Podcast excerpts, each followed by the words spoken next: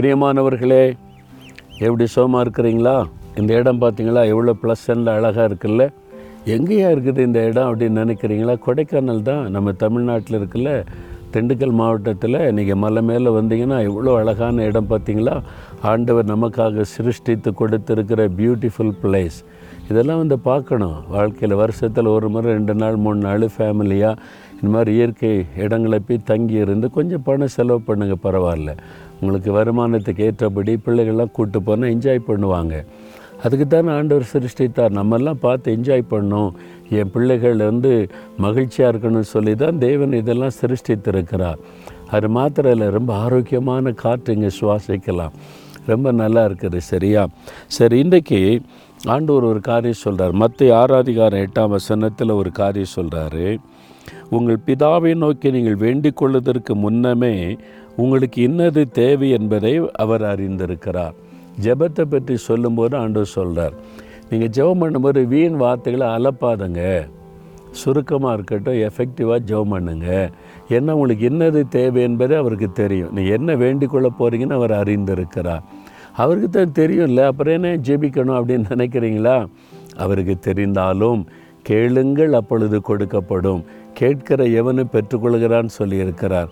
உங்கள் காரியமாக உங்களுடைய குடும்பம் வேலை பிஸ்னஸ்ஸு அல்லது உங்களுடைய பிள்ளைகள் காரியம் மிக சுருக்கமாக எஃபெக்ட் ஆண்டு. இதான் என் பிரச்சனை.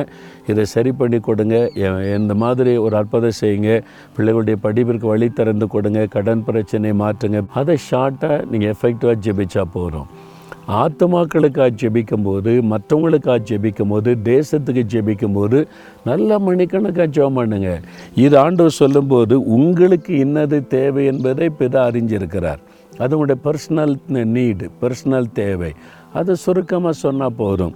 நான் அப்படி தான் பாருங்களேன். மணிக்கணக்காக தேசத்துக்காக ஜெபிச்சாலும் கடைசியில் ரெண்டு நிமிஷம் தான் எனக்காக என் என்னுடைய தேவைகளுக்காக ஜெபிக்கிறதுக்கு செய்கிறது உண்டு. அவ்வளோதான் அதுக்கு அதிக முக்கியத்துவம் கொடுப்பதில்லை. ஆனால் தேவன் சந்திக்கிறார். அதனால் ஆண்டுகிட்ட போய் அப்படியே நான் என்ன பண்ணுவேன் ஆண்டு என்னை இப்படி வச்சுட்டிங்களே அப்படி வச்சுட்டிங்களே?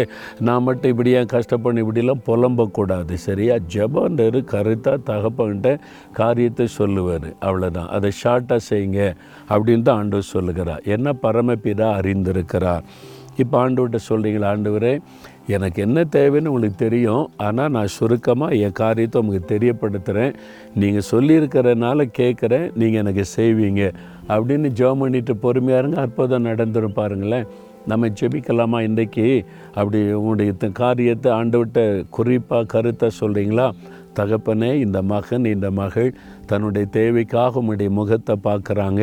அவங்க என்னென்ன காரியத்திற்கு குறிப்பாக சொல்லி ஜெபிக்கிறாங்களோ அதில் அற்புதம் செய்யுங்க. அவங்களுக்கு என்னது தேவைன்னு உங்களுக்கு தெரியும்.